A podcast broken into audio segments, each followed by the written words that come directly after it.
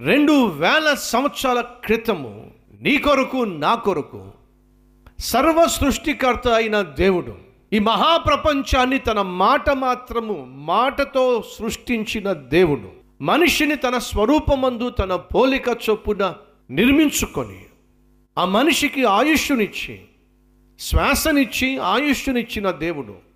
ఆ మనిషిని ప్రాణంగా ప్రేమించిన పుణ్యానికి దేవుని చేత ప్రేమించబడిన మనిషి దేవుణ్ణి ప్రేమించటానికి బదులుగా సాతాన్ని సాతాను క్రియలను ప్రేమించి దేవునికి దూరం అయిపోయినప్పుడు తన బిడ్డలు తనకు దూరం అవుతున్నారు తన బిడ్డలు తను బహుగా ప్రేమించిన వారు నశించి నరకానికి వెళుతున్నారు. ఎలాగైనా సరే వారిని రక్షించాలి అని దేవుడు ఆశించినప్పుడు తన ఎదుట కనిపించిన ఒకే ఒక్క మార్గం ఏమిటంటే తన ప్రియమైన కుమారుణ్ణి ఈ లోకానికి పంపించటం. తన ప్రియమైన కుమారుణ్ణి నువ్వు నేను చేసిన పాపిష్టి పనులకు రావలసిన శిక్ష తన మీద వేయటం సిలువకు అప్పగించటం. ఆ మార్గం తప్ప మరొక మార్గం లేదండి. కాబట్టి తన కుమారుణ్ణి ఈ లోకానికి పంపించాడు. ఎవరు తన కుమారుణ్ణి? ఎదుటివారు చేసిన తప్పుల నిమిత్తము దెబ్బలు తినడానికి కుమారుని అప్పగిస్తారు చెప్పండి. అంతెందుకండి? మీ అబ్బాయి టెన్త్ క్లాస్ ఫెయిల్ అయిపోయాడు అనుకోండి. మీ పక్కింటి వాళ్ళు వచ్చి ఏమిటి మీ అబ్బాయి ఫెయిల్ అయిపోయాడా? టెన్త్ క్లాస్ కూడా పాస్ అవ్వలేదా? ఇదా వాడి చదువు అన్నారు అనుకోండి మీరెంత సిగ్గుతో మీ తల వంచుకుంటారు చెప్పండి. మీ అబ్బాయి వచ్చినప్పుడు వాడిని చెడమడ తిట్టేస్తారు కదా. ఒరే నువ్వు నా కడుపున చెడబుట్టావు కదరా. నా పరువు తీసేస్తున్నావు కదరా. నేను ఎలా తలెత్తుకుని తిరగాలరా? అంటే ఒక మాట పడ్డం కూడా తల్లి కూడా ఇష్టం ఉండదే.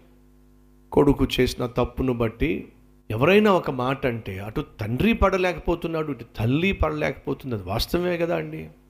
నువ్వు నేను చేసిన తప్పులను బట్టి నువ్వు నేను చేసిన పాపిష్టి పనులను బట్టి దేవుడు ఎలా మాటపడగలడండి దేవుడు ఎలా దెబ్బ పడగలడండి? దెబ్బ తినగలడండి? దేవుడు ఎలా ఉమ్మి వేయించుకోగలడండి? దేవుడు ఎలా తన్నులు తినగలడండి? దేవుడు ఎలా చావు దెబ్బలు తిని నేను ఆ స్థానంలో మరణించడం ఎలా సాధ్యమండి? తన అద్వితీయ కుమారుడైన యేసుక్రీస్తును ఈ లోకానికి నీ కొరకు నా కొరకు ఎందుకు పంపించాడో తెలుసా అండి? చాలామంది అనుకుంటూ ఉంటారు మహత్ కార్యాలు చేయడానికి స్వస్థత కార్యాలు చేయడానికి దెయ్యాలను వెళ్ళగొట్టడానికి రోగాలను బాగు చేయడానికి యేసుక్రీస్తు లోకానికి వచ్చాడని చెప్పి అనుకుంటూ ఉంటారు బోధిస్తూ ఉంటారు. కాదండి నశించిన దానిని వెదకి రక్షించటానికి యేసుక్రీస్తు లోకానికి వచ్చాడు. ఆ ప్రక్రియలో నీ కొరకు నా కొరకు క్రయధనము చెల్లించటానికి యేసు ఈ లోకానికి వచ్చాడు. నిన్ను రక్షించటానికి వచ్చాడు. నశించిపోతున్న నిన్నో నరకపు పొలి మేరల్లో దిక్కు దశ లేకుండా తిరుగుతున్న నిన్నో రక్షించటానికి యేసు ఈ లోకానికి వచ్చాడు. ఆ రక్షించే ప్రక్రియలో తన ప్రాణాన్ని క్రయధనముగా చెల్లించటానికి లోకానికి వచ్చాడు. నువ్వు నేను విమోచింపబడింది వెండి చేత కాదు బంగారము చేత కాదు మరి అమూల్యమైన యేసుక్రీస్తు రక్తము చేత మనము విడిపించబడ్డాము. బైబిల్ సారాంశం. ప్రియ సహోదరి సహోదరులు ఆ ప్రాంతంలో భయంకరంగా కరువు చోటు చేసుకుంది. ఆ ఇంట్లో ముగ్గురు పిల్లలు ఉన్నారు భార్యాభర్త ఆలోచిస్తూ ఉన్నారు. ఏం చేద్దాం? ఈ కరువు కోరల్లో నుంచి బయటపడాలంటే ఏం చేద్దాం? బ్యాంక్లో పైసా లేదు. చేతిలో చిల్లి గవ్వ లేదు. తినడానికి తిండి లేదు. గిన్నెలన్నీ ఖాళీగా ఉన్నాయి. ఈ ఐదుగురు బ్రతకాలంటే ఏం చేయాలి? అప్పుడు విన్నారట ఏమిటంటే కొంతమంది వారి పిల్లలను బానిసలుగా అమ్మి వచ్చినటువంటి డబ్బుతో కుటుంబాన్ని పోషించుకుంటున్నారు అని ఆ తల్లి తండ్రి విన్నారట.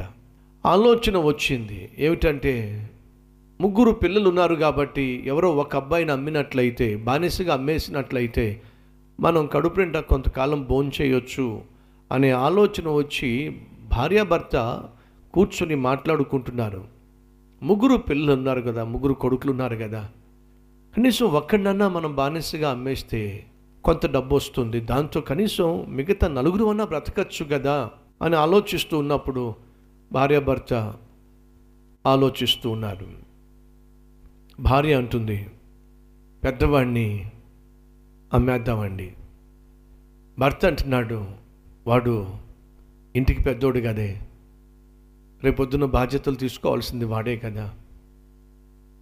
మనకేమైనా అయితే మన ఇద్దరు కుమారులు చూసుకోవాల్సింది పెద్ద దిక్కు వాడే కదా. వాడిని అమ్మేసుకుంటే రేపొద్దున మిగతా వాళ్ళకు దిక్కెలా ఉంటుంది? వాడి జోలికి వెళ్ళొద్దులే. రెండో వాడిని అమ్మేద్దాం అన్నాడు భర్త. అప్పుడు భార్య అంటుంది రెండో వాడు జోలికి అస్సలు రాకండి. ఎందుకని? వాడు వచ్చు నాలాగే ఉంటాడు. వాడు నా పోలికే వాడు. వాడిని చూస్తే అచ్చు నన్ను చూసినట్టే అనిపిస్తుంది. రెండో వాడు జోలికి మూడో వాడిని అమ్మేద్దామండి భార్య అంది. ఇప్పుడు భర్త అన్నాడు మూడో వాడిని అస్సలు అమ్మే ప్రసక్తి లేదు ఎందుకని? వాడు నా పోలిక. వాడు నాలా ఉంటాడు. వాడు చిన్నోడు. వాడిని ఎలా అమ్మేస్తాం మనం? పెద్దోడిని అమ్మలేకపోయారు. రెండో వాడిని అమ్మలేకపోయారు. మూడో వాడిని అమ్మలేకపోయారు. ఏం జరిగిందో తెలుసా అండి? ఒకరోజు ఆ ఇంట్లోంచి స్మెల్ వస్తూ ఉంది. ఏమిటి? అని చెప్పి లోపలికి వెళ్ళి చూస్తే ఐదుగురు చచ్చిపోయి ఉన్నారండి. ఎందుకని? ఆకలి మంట. అలలేక తట్టుకోలేక దయచేసి వినండి. ఆ తల్లి తండ్రి వారి ప్రాణానైనా పోగొట్టుకున్నారు కానీ ముగ్గురు కొడుకుల్లో ఒక్కరిని కూడా మిగతా వాళ్ళ రక్షణ కొరకు ఇచ్చాడంటారా? ఇవ్వలేదండి.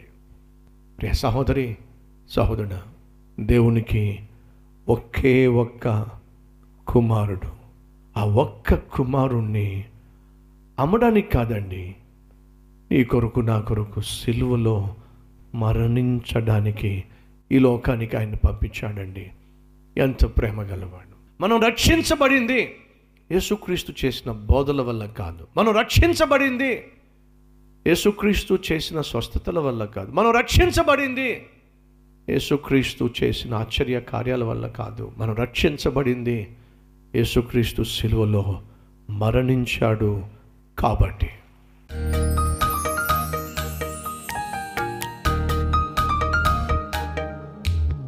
మహాపరిశుద్ధుడు అయిన మా ప్రియ పరలోకపు తండ్రి మా చుట్టూ చూసినప్పుడు మాలో ఏ ఒక్కరి పట్లైనా ద్వేషము కానీ దూషించే తత్వం కానీ అశాంతి అసమాధానం కానీ లేకుండా జీవించే జీవితం నువ్వు కోరుతున్నావు ఆయన అట్టి జీవితం మాకు దయచేయండి. సమాధానాన్ని చెరిపివేసుకొని సఖ్యతను సమాధి చేసుకొని సజీవముగా క్రైస్తవుడిగా జీవించడం సాధ్యము కాదు. నాయనా మా చుట్టూ ఉన్నవాళ్ళు నశించిపోతున్నప్పుడు నాకెందుకులే అనుకునేవాడు క్రైస్తవుడు కాదు. నశించిపోతున్న వారిని రక్షించగలిగిన నీ వాక్యాన్ని వారికి ప్రచురం చేయాలి. నువ్వు త్వరలో రాబోతున్నావు అనే సత్యమును గుర్తించి గ్రహించి నీ రాకడ కొరకు మేము ఎదురు చూస్తూ మా చుట్టూ ఉన్న వాళ్ళని సిద్ధపరచాలి. మా కుటుంబాన్ని సిద్ధపరచుకోవాలి. మా బంధువులను సిద్ధపరచాలి. మా స్నేహితులను సిద్ధపరచుకోవాలి. అట్టి కృపదయ చేయండి నాయన. ఏసునామం పేరట వేడుకుంటున్నాం తండ్రి. ఆమె